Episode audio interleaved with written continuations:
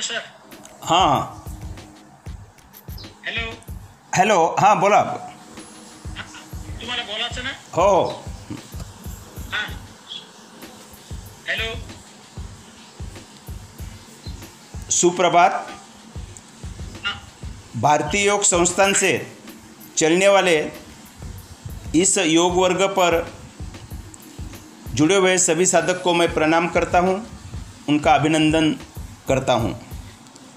कुछ दिनों से हम शारीरिक शुद्धि क्रिया के बारे में वार्ता कर रहे हैं। हमने देख लिया है कि छः टाइप की शुद्धि क्रिया है। उसकी छः की अभी तक हमने तीन शुद्धि क्रिया के बारे में धोती, बस्ती और नेति, इन तीन शुद्धि क्रिया के बारे में अभी तक हमने विस्तार से देखा है। आज चौथी शुद्धि क्रिया त्राटक के बारे में वार्ता करेंगे। योग शास्त्र में किसी वस्तु या इष्ट देवता की मूर्ति पर निश्चल दृष्टि स्थिर करने को त्राटक कर्म कहा है। घेरंड ऋषि के अनुसार बिना पल के झपकाए दृष्टि को स्थिर करने पर जब तक आँसू न गिरने लगे, तब तक किसी लक्ष्य वस्तु की ओर टक टकी लगाकर देखते रहने को त्राटक कहते हैं। त्राटक का अर्थ है वस्तु को स्थिर दृष्टि से देखना।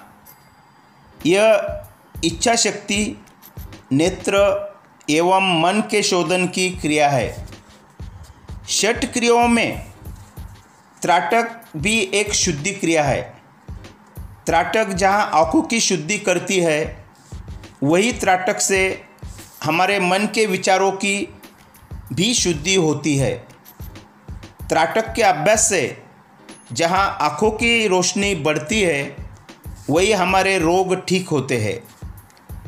इसके अभ्यास से बहुत सारे लाभ मिलते हैं, जैसे अवसाद अनिद्रा, चिंता, तनाव तथा अन्य मानसिक रोगों से छुटकारा मिलता है।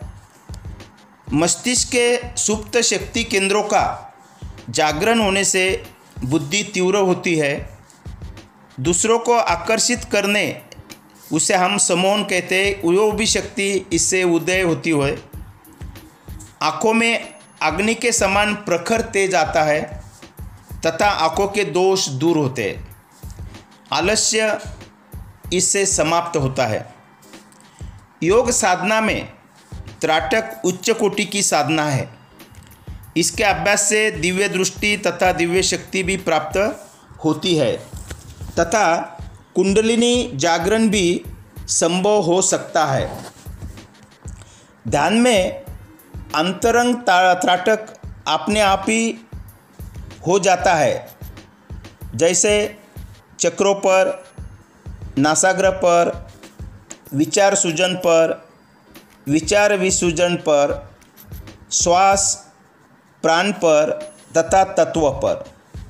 त्राटक में अनेक दृश्य बिंदु हो सकते हैं, जैसे ज्योति, मूर्ति, शीशे पर अपना बिंब फूल, अपनी परछाई, दीवार, पान के पत्ते, अथवा सफ़ेद कागज़ पर काले बिंदु, शिवलिंग, मणि, पीतल, कांसा, चांदी, सोना या धातु की कोई चमकीली वस्तु जो अढ़ाई इंच के आकार की हो। सूर्योदय, चंद्रोदय, तारा, जल की धारा का भाव प्राकृतिक दृश्य आदि पर हम ध्यान दे सकते हैं। अभी हम त्राटक की विधि क्या है, वो समझेंगे।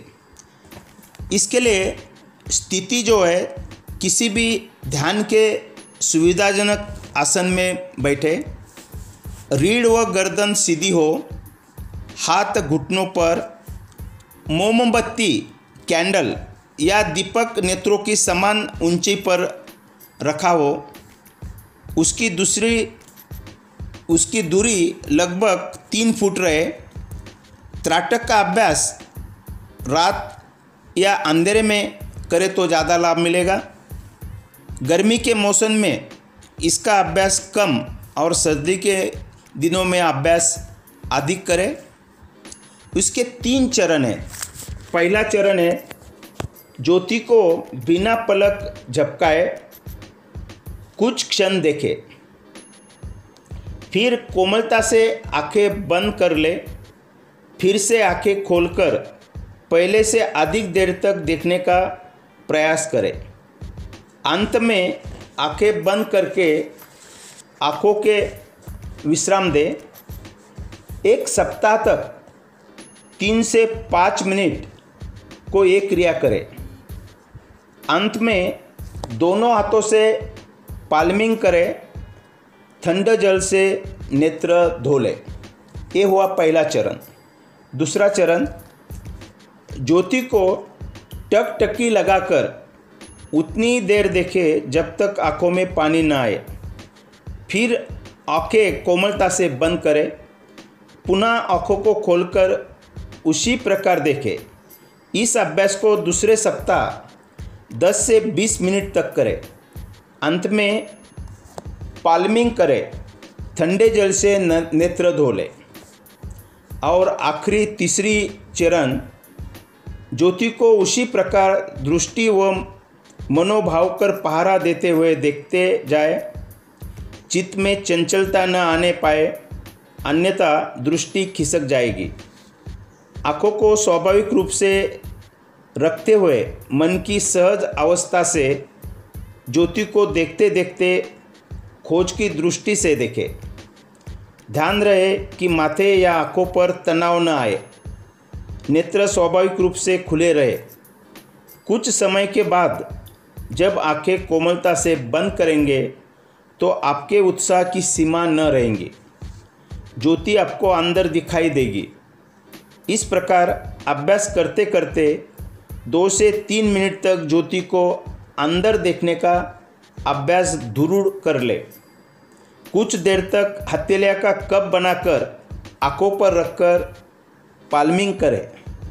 तत्पश्चात आँखों को धीरे धीरे खोले, ठंडे पानी से आँखों को धो ले ये तीन चरण हमने त्राटक के है, वो करना है। त्राटक एक आत्मानुभूति की एक बड़ी शक्तिशाली क्रिया है। इसके प्रयोग द्वारा साधक सफलतापूर्वक ध्यान की गहरा में जा सकते हैं। यही मैं मेरे वाणी को विराम देता हूँ। करो योग, रहो निरोग। सबका धन्यवाद।